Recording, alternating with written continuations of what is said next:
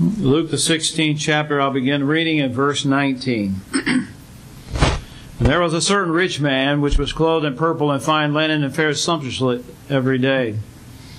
And there was a certain beggar named Lazarus which was laid at his gate full of sores, and desiring to be fed with the crumbs which fell from the rich man's table. Moreover, the dogs came and licked his sores. And it came to pass that the beggar died and was carried by the angels into Abraham's bosom. The rich man also died and was buried. And in hell he lifted up his eyes, being in torments, and seeing Abraham afar off, and Lazarus in his bosom. And he cried and said, Father Abraham, have mercy on me, and send Lazarus that he may dip the tip of his finger in water and cool my tongue, for I am tormented in this flame. But Abraham said, Son, remember that thou in thy lifetime receivest thou thy good things, and likewise Lazarus evil things. And now he is comforted, and thou art tormented. Besides all of this, between us and you there is a great gulf fixed, so that they which would pass from thence to you cannot, neither can they pass to us that would come from thence. Then he said, I pray thee therefore, Father, that thou wouldest send him to my father's house, for I have five brethren, that he, he may testify to them, lest they also come to this place of torment. Abraham said unto him, They have Moses and the prophets, let them hear them. And he said, Nay, Father Abraham, but if one went unto them from the dead, they will repent. And he said unto him, If they hear not Moses and the prophets, neither will they be persuaded, though one rose from the dead. As parents, we understand that there are three ways that we can motivate our children to do what's right. Sometimes we use fear. We tell them that if they don't do what they're supposed to do, or they do something that they're not supposed to do, that there's going to be consequences. There's going to be a price that they have to pay. There are other times that we may tell them that there's a reward, that if they do something, that we'll maybe go get ice cream after we're done, or you're going to get an allowance or something good. There's a reward for doing good. So there's a motive there. But then there's also the motive of love, where we hope our children grow to a point where they're not motivated by fear or motivated by reward, but it's motivated because they love us and they see the love that we have for them, and we want to do what's right. And I believe that those three motives are the same things that God uses today. He's used it throughout time to try to motivate us to move our faith from an intellectual belief to an obedient faith. Because we know that God uses the fear of punishment, He uses the promise of a reward, and He also see we see His great love for us. We have been talking about sin over the last few weeks, and what sin will do to us, and how it separates us from God, and that God has made a way that we can come back and we can we can be reconciled to Him. And so He uses these motivation factors to help us to avoid sin, to stay away from sin, but also to realize that He loves us enough that He gave us a plan. Last Sunday we looked at the message of the cross and what Jesus came to this earth to do, that He came so that you and I could have salvation. But I think that as we look at these, what we're going to look at today is the fear as a motivator, and then next Sunday we're going to look at heaven, the reward that He's promised to us. And then I don't know if I'll have a lesson on uh, love, but I think that last Sunday does show us the love that God has in that message of the cross, that Jesus died on the cross for our sins, that God loved us so much that He sent His Son to die for you and me, so that you and I could be saved. We realize that there are some people that are motivated or moved by the thoughts of hell. I remember a few years back, I had an individual that asked me if they needed to be baptized again because they had obeyed the gospel out of fear. They were afraid of what was going to happen. And I said, no, you don't need to be baptized again, because if, if fear is what motivates, they didn't want to die in that condition because they knew that there was going to be punishment. And I believe that that's what God put those things there in the Bible for, to help us to understand that there is going to be punishment if we're not faithful to Him. And so I told that individual that he did not need to be baptized again if his motive was fear of God. But I did tell him that he should grow to the point where he's not obeying God out of fear, but he's obeying God because he loves God. And I think that that's the point that First Corinthians the thirteenth chapter is making. That we're moved by our love for God because we know that He loved us. But others are moved and motivated by the thought of heaven, the eternal reward with God, His family, and the loved and, and the saved of all ages past, present, and future. And still others are motivated when they catch a glimpse of God's love. And sometimes it's very hard for people to understand how God could love someone like them. How could He love someone like me? When Peter, when Paul said that he was the chief of sinners, we look at an individual like that and how he had made havoc of the church. He persecuted people, consented to their death. We read of him first when he held the coats of those that stoned Stephen. You look at an individual like that and you say, how could God love them? But that's the joy. That's the blessing that we have, knowing that God does love us and that He cares about us. And He doesn't want anyone to perish. He doesn't want anyone to be lost. So today I would like for us to focus our attention on the fear of punishment. I want us to look at that narrative that we just read concerning the rich man and Lazarus, and explore the fact that what Jesus believed in and taught, that hell was a real place. It's a place that's been prepared. It was a place that was prepared for the devil and his angels. But those of us who are unfaithful, when we are unfaithful, in the end, we will have our home there also. And so I believe that this narrative contains what Jesus believed on our subject that we're looking at today. Some today would ar- would argue that we should not use this scripture to base our belief upon what hell is and what it consists of. They argue that this is just a parable that Jesus is giving. In other words, a story, something that is not real. And it's not to be used for the basis of biblical perspective on the state of the unsaved. But I want to make two points. Nowhere in the Scripture does it call this event that Jesus is talking about a parable. Look at what Jesus said in this story, or in this event. There was a certain rich man, and there was laid at his gate a beggar named Lazarus. He's talking about there was. He, this person existed. These two people, these two individuals at one point lived on this earth. And in this event, there's only one person that has a name. And in no other parable that Jesus gives is there a name mentioned. And so I believe that it is real. But even if it is a parable, Jesus never used a false story to make a true point. A parable is a true physical event, or a physical something that someone could relate to. He told parables about things that happened that people could relate to and see in their everyday lives. But in telling that story, it had an heavenly or a spiritual application to it. And so you can look at various parables that Jesus gave, and you can see that, but this one is different, because it talks about two individuals that existed. And so what we believe, what our doctrine is, determines our relationship with God and with one another, and it will ultimately determine our eternal destination. You see, we cannot deny that hell exists, that it is a place of punishment, that it is a place of retribution for sin, and that it is a place that is completely separated from God and His blessings, and it is a central doctrine of the Old and the New Testament. So to say that hell does not exist, that it is not real, would be saying that what the Bible says about it is false. Hell is a real place.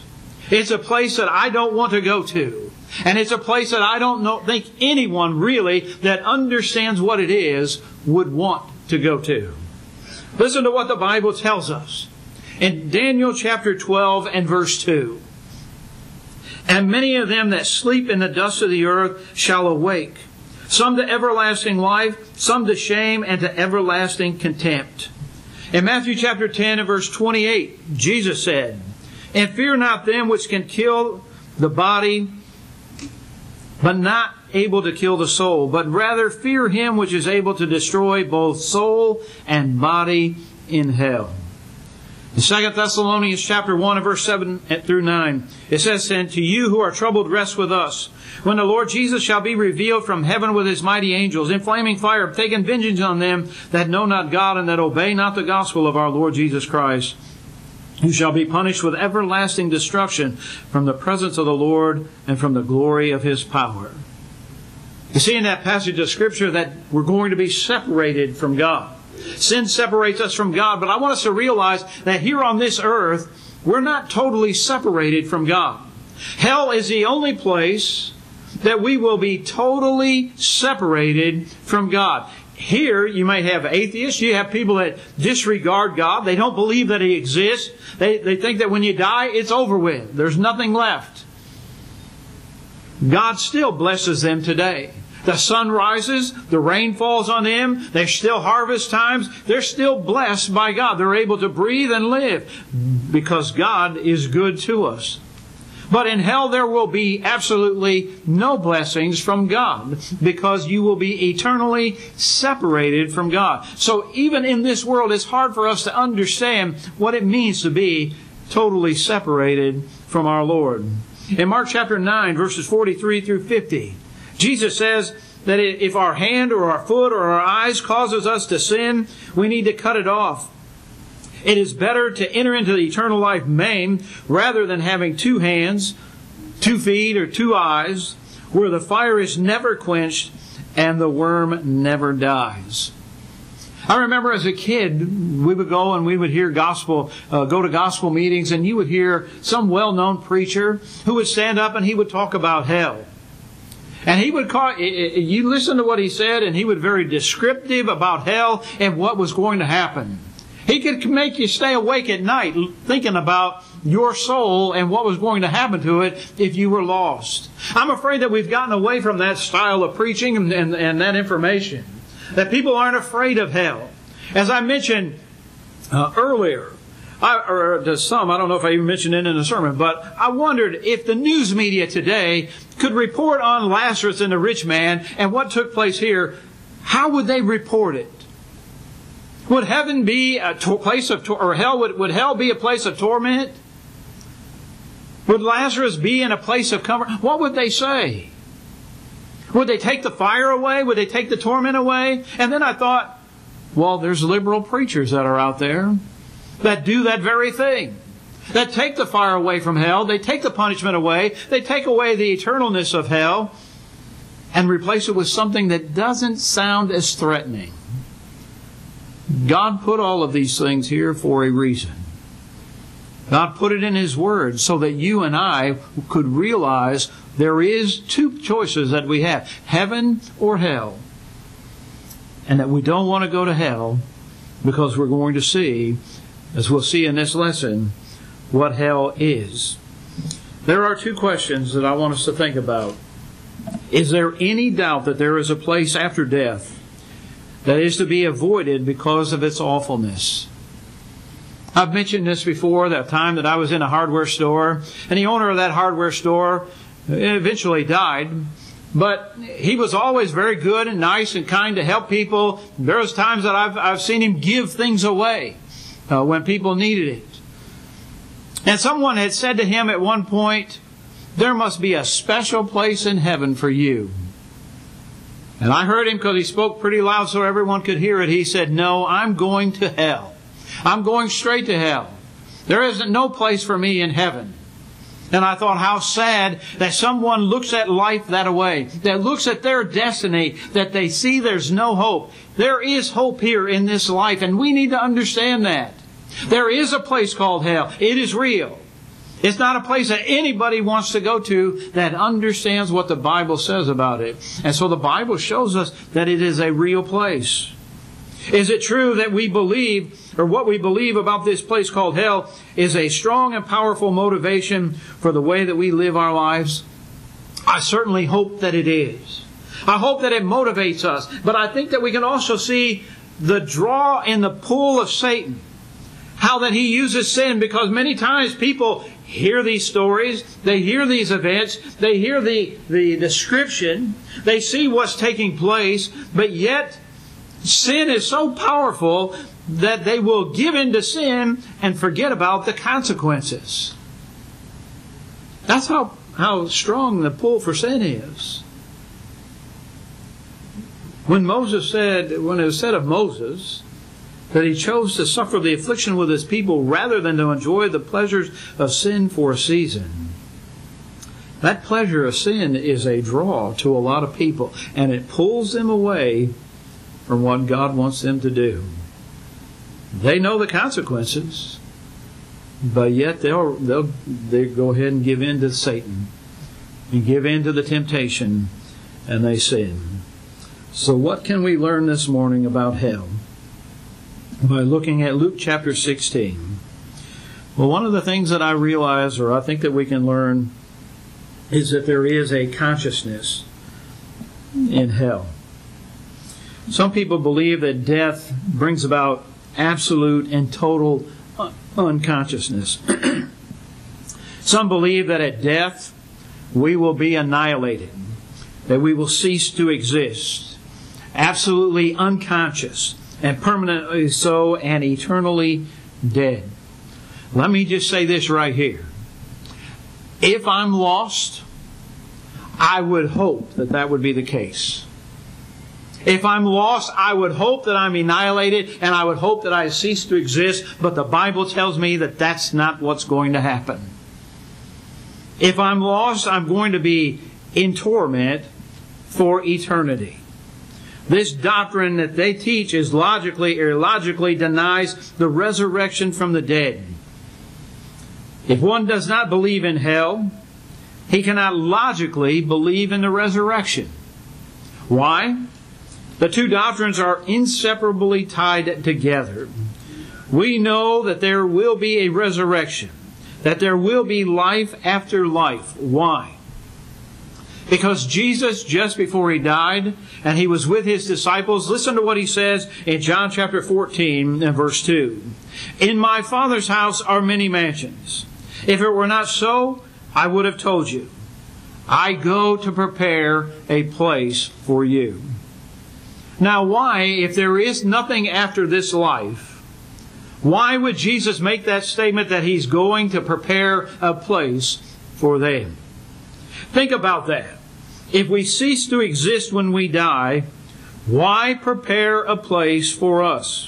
What good is heaven if we're dead all over? Paul said in Philippians chapter one, verses twenty-three through twenty-four, for I am in a strait betwixt two, having a desire to depart and to be with Christ, which is far better. Nevertheless, to abide in the flesh is more needful for you. What good would it do, or what good would it be with the Lord, if to be with the Lord if we cease to exist? All the other scriptures that talk about the rewards, all the other scriptures that talk about what God has done for us so that we can have that home in heaven with Him would be useless if we cease to exist. Paul said in Second Corinthians chapter five and verse eight, we are confident, I say, and willing rather to be absent from the body and to be present with the Lord. In Revelation chapter six, verses nine and ten, and when he had opened the fifth seal, I saw under the altar the souls of them that were slain for the word of God and for the testimony which they held. And they cried with a loud voice, saying, how long, O Lord, holy and true, doest thou not judge and avenge our blood on them that dwell on the earth? Here we have a picture in Revelation. And I know that there's a lot of symbolic language that's used in the book of Revelation, but here we have a picture into the throne room of God, and we see individuals that had passed away in this life, from this life in the throne room of, of God, crying out, how long? How long is it going to take before our blood's revenged? And they had died for their testimony for God. They had died because of their, uh, their uh, belief in the Word of God and their practicing of the Word of God. They did not cease to exist. They were still alive. Their soul was still there in the presence of God. If the doctrine of annihilation is true, Why would Jesus tell us about the rich man and Lazarus being where they are? Truth is, hell is nothing if there is no consciousness, if we do not retain our mental faculties. Look again at Luke chapter sixteen. After they died, the rich man was still the rich man. Lazarus was still Lazarus, and Abraham was still Abraham. Their personalities did not change. The rich man recognized Lazarus. Abraham recognized the rich man. They could all three see, feel, hear, communicate, and remember. They could reason. They could express their reasoning and feelings to one another. So if there is no consciousness of our life here on this earth, after we pass from this life, if we cannot remember what happened here, then why did Abraham say, "Son, remember"? What was he supposed to remember? What he had in his lifetime. What he did in his lifetime. Not only were they aware of their consciousness and their environment, they were conscious of others and their current situation. Look at verse twenty-eight, Luke chapter sixteen. "For I have five brethren, that he may testify unto them, lest they also come to this place of torment." The rich man could remember his former life. He could also remember his brothers.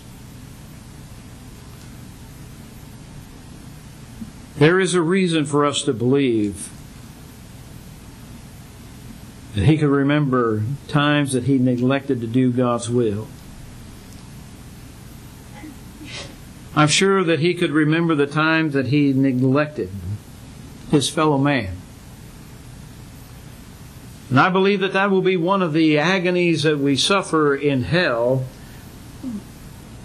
when we look back over our past life and we remember the opportunities that we had to serve God, to obey God, to obey His gospel, to become a child of His. That's one of the difficult things that we will have to remember. Perhaps one of the most horrible thoughts are those memories. Memories of the time that we had an opportunity to change. We knew we should, but we figured we'll have another day to do it. The Bible teaches us that hell is a place of consciousness. It is also a place that is eternal. In Matthew chapter twenty-five and verse forty-six, Jesus said, "And these shall go away into everlasting punishment, but the righteous into life eternal." In Romans chapter sixteen and verse twenty-six, Paul describes God as an everlasting God. In Hebrews chapter nine and verse fourteen, the Hebrew writer speaks of the eternal Spirit. In those three passages of Scripture, we find four expressions: everlasting punishment, eternal life, everlasting God, and eternal Spirit. The only difference between the words everlasting and eternal is the spelling. They mean exactly the same thing. They are translated from the same Greek word, meaning eternal, everlasting, without end, never to cease, and indeterminate duration. It is one of the words from which we get our word eons, which means ages piled upon ages. And so here we have something that we must accept.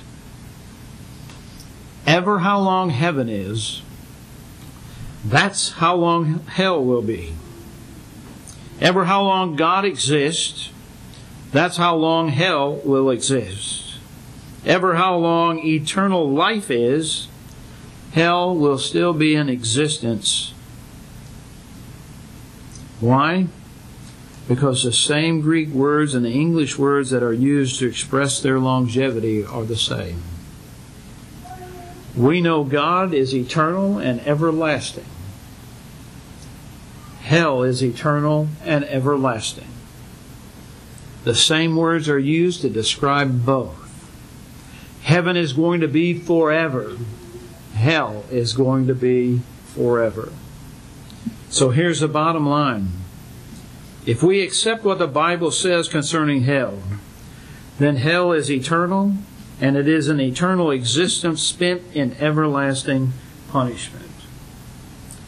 Which brings us to the next point. Hell is a place of pain. Hell is a place of torment, which is represented by the unquenchable fire in our text. Listen to the other verses that we can look at in the New Testament that describe the painful torment of hell. Matthew chapter thirteen and verse forty-two. It's described as a furnace of fire. In Matthew chapter twenty-five and verse forty-one, it's an everlasting fire. In Mark chapter nine, verse forty-three through forty-eight, it's a fire that is not quenched. In Second Thessalonians chapter one, verses seven through nine, Jesus comes in a flaming fire.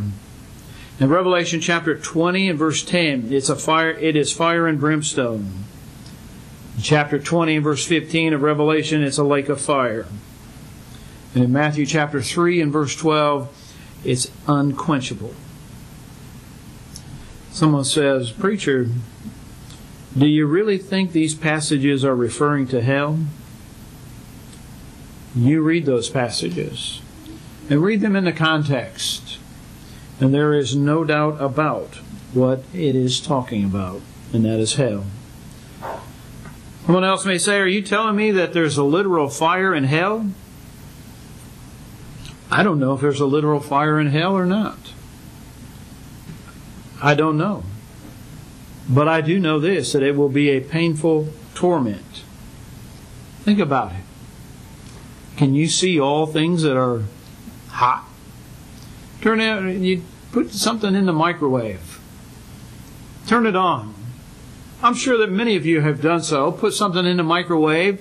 When it turns off, you reach in, you grab it, and it burns your fingers.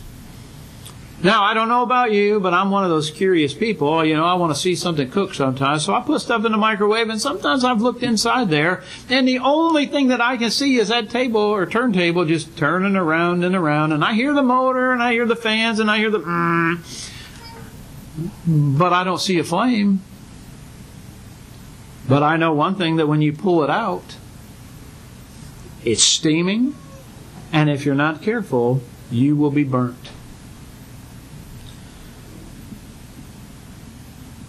Some say, "Well, how can there be fire and outer darkness at the same time? How can there be a fire that and and it not kill and consume or annihilate the occupants?"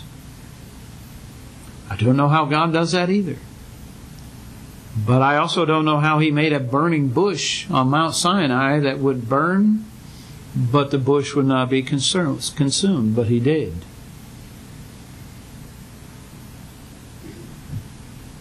He can make a fire that is everlasting and non-consuming. As far as darkness is concerned, I've never seen a flame in a microwave. But I know that there's something there that is painful and it can hurt. Let's not focus on the questions and the what ifs, but on the suffering that I think our Lord wants us to see and understand so we can avoid going to that place. You see, focusing on the what-ifs and all the questions will not motivate us to avoid hell. The rich man was in such pain, in such torment, that he wanted one drop of water to cool his tongue. One drop of water. Can you imagine how much relief one drop of water could give to someone? Have you ever been thirsty and just had one drop of water? Do you think that that would satisfy you?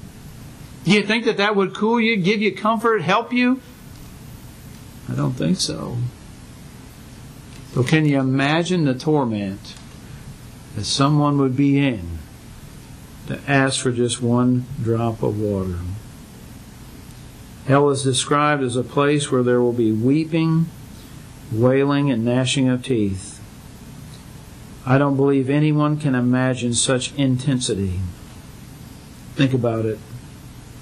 This torment is so intense that a drop of water, a tiny second of relief, would be welcome. Someone says, how could a God of love do that? How could He put someone there? I want you to think about that too. Because I want you to realize that God doesn't put us there. God's given us a way to escape it. He's given us a way to avoid it. He's told us about it. He's warned us about it. And He's even told us how to avoid going there. And so if we miss the opportunity, if we don't seize the opportunity to be obedient, then it's really our own fault. It's our lack of love for God when you really think about it. But not only will it be eternal, but it will be a place of fear and anxiety. This extreme fear and anxiety is represented by darkness. There are some scriptures that speak of that mental torment. In Second Peter chapter two and verse four, for if God spared not the angels that sinned, but cast them down to hell and delivered them into chains of darkness to be reserved unto judgment. In Jude verse thirteen, it says, raging waves of the sea, foaming out their own shame, wandering stars to whom is reserved the blackness of darkness forever. In Matthew chapter twenty-five and verse thirty, the master's dealing with the unprofitable servant, the one talent servant, when he says, cast him into outer darkness. Do you notice anything about those passages of Scripture? It's not just darkness. It's the blackness of darkness. It's not just the blackness of darkness, it's outer darkness. Hell is so far from light that it is described as outer darkness. God is light. We've talked about in our lessons and some of the lessons that I've emailed to people, we've talked about God is light. In Him is no darkness. And so when we think about hell and we realize that it's darkness, God's not going to be there. Hell is completely absent of God and any of His blessings. There is one place that God is not. God is not in hell. So it is absolutely and utterly darkness.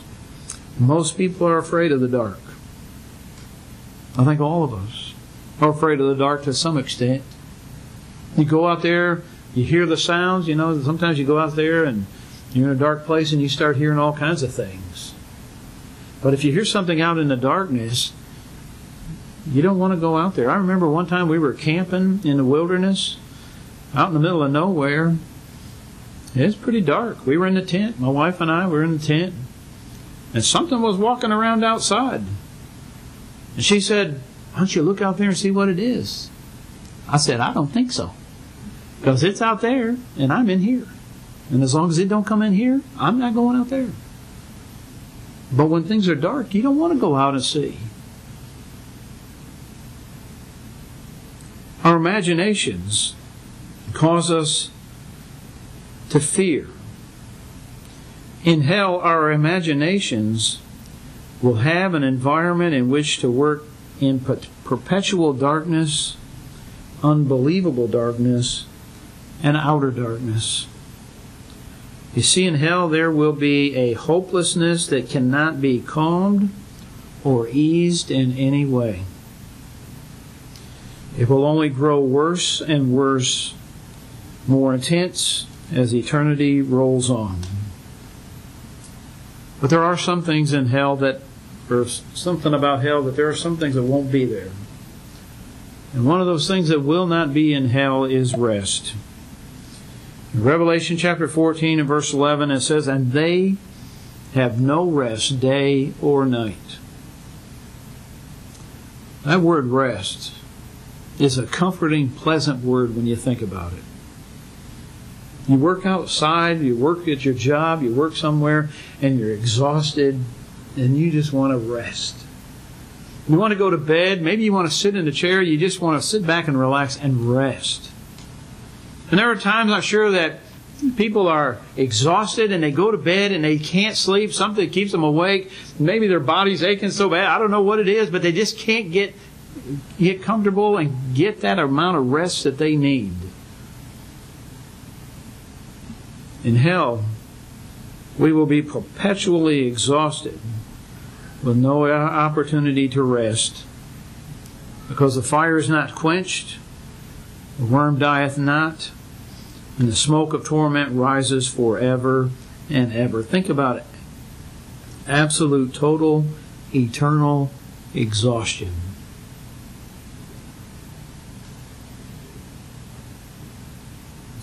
In hell, there will be no hope. Hope is what keeps us going. We look at our world today and we hope that in the future things are going to change. Sometimes in our own lives there's problems that exist, health problems. We have a hope that we're going to get better, and they're going to get better. In hell, there is no light at the end of the tunnel.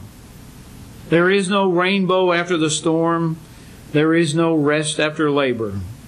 After nine hundred ninety-nine years, after nine million nine hundred ninety-nine thousand nine hundred ninety-nine years, there will still be no hope.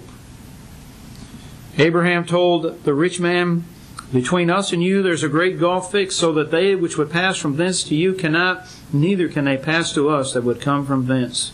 Indeed, hell is a hopeless and helpless place. Most of us that are here this morning are baptized believers in Christ. We are the children of God.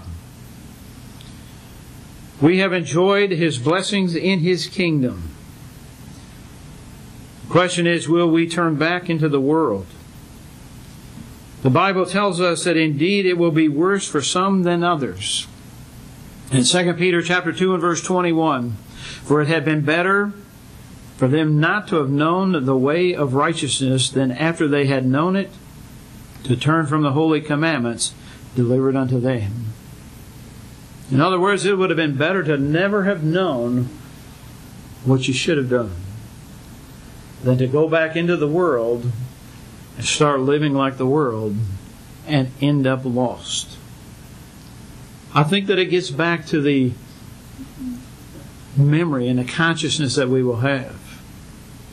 Because think about it, for all eternity, if you were a Christian, for all of eternity, if you're lost, it will be the thought of, "I had it in my hand and I let it get away. It was in my grasp and I let go."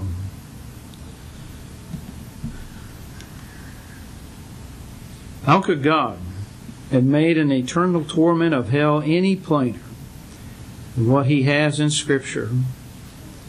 We are all interested in how to miss hell. I don't think any of us want to go there. What must we do to make sure that we don't end up in hell? I want you to understand that hell is not a punishment visited upon non-believers and the disobedient by a vindictive God.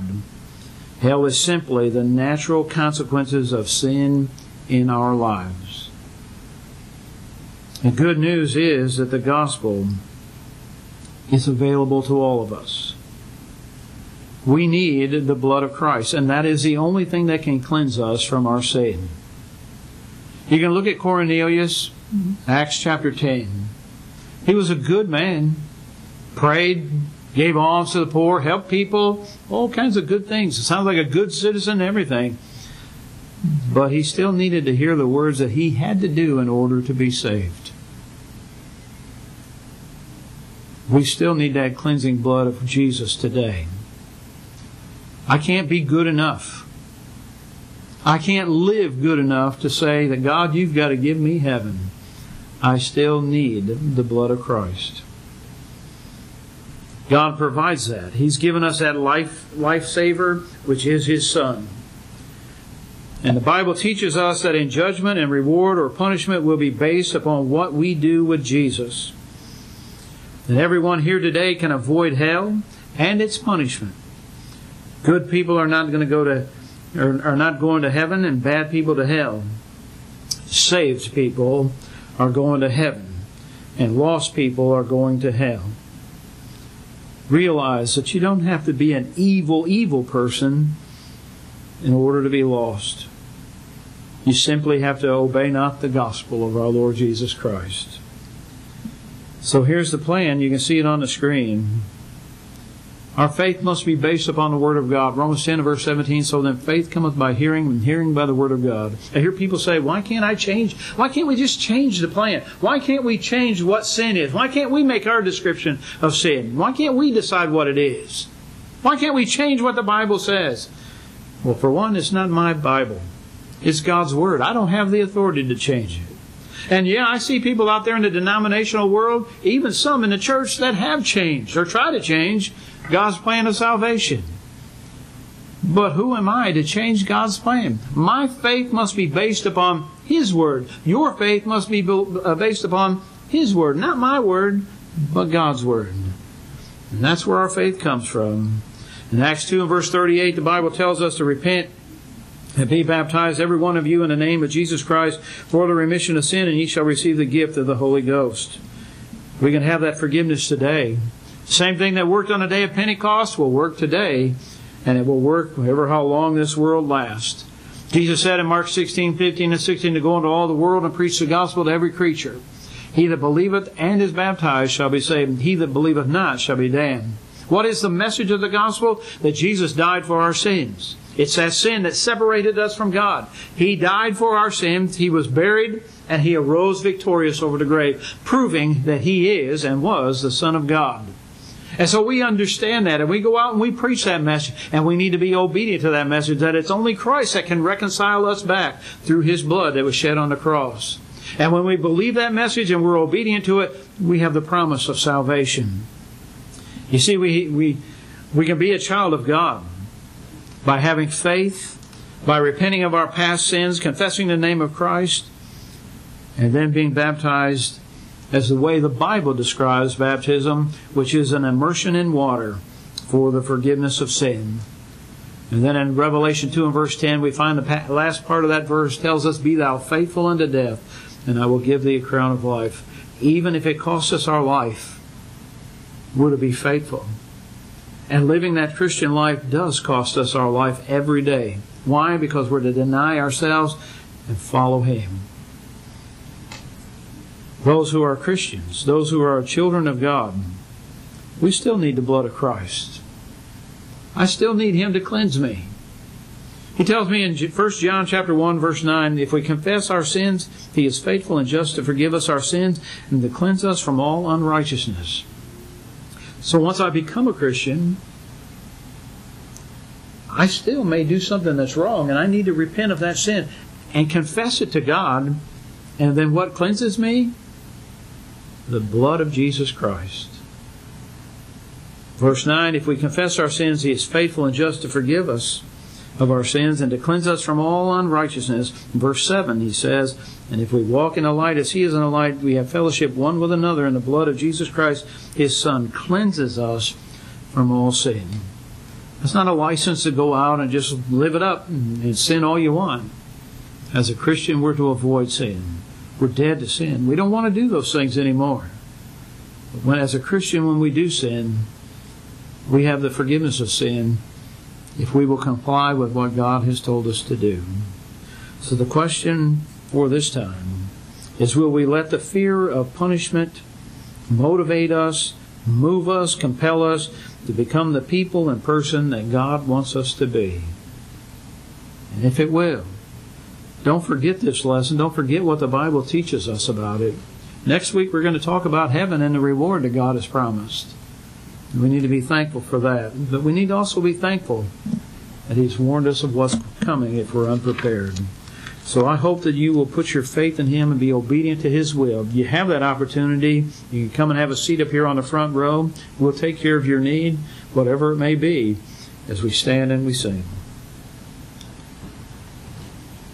Out of my abundant sorrow and night, Jesus, I come. Jesus, I come. Into thy freedom, gladness and light. Jesus, I come to thee. Out of my sickness into thy health. Out of my want and into thy wealth. Sin and into thyself, Jesus. I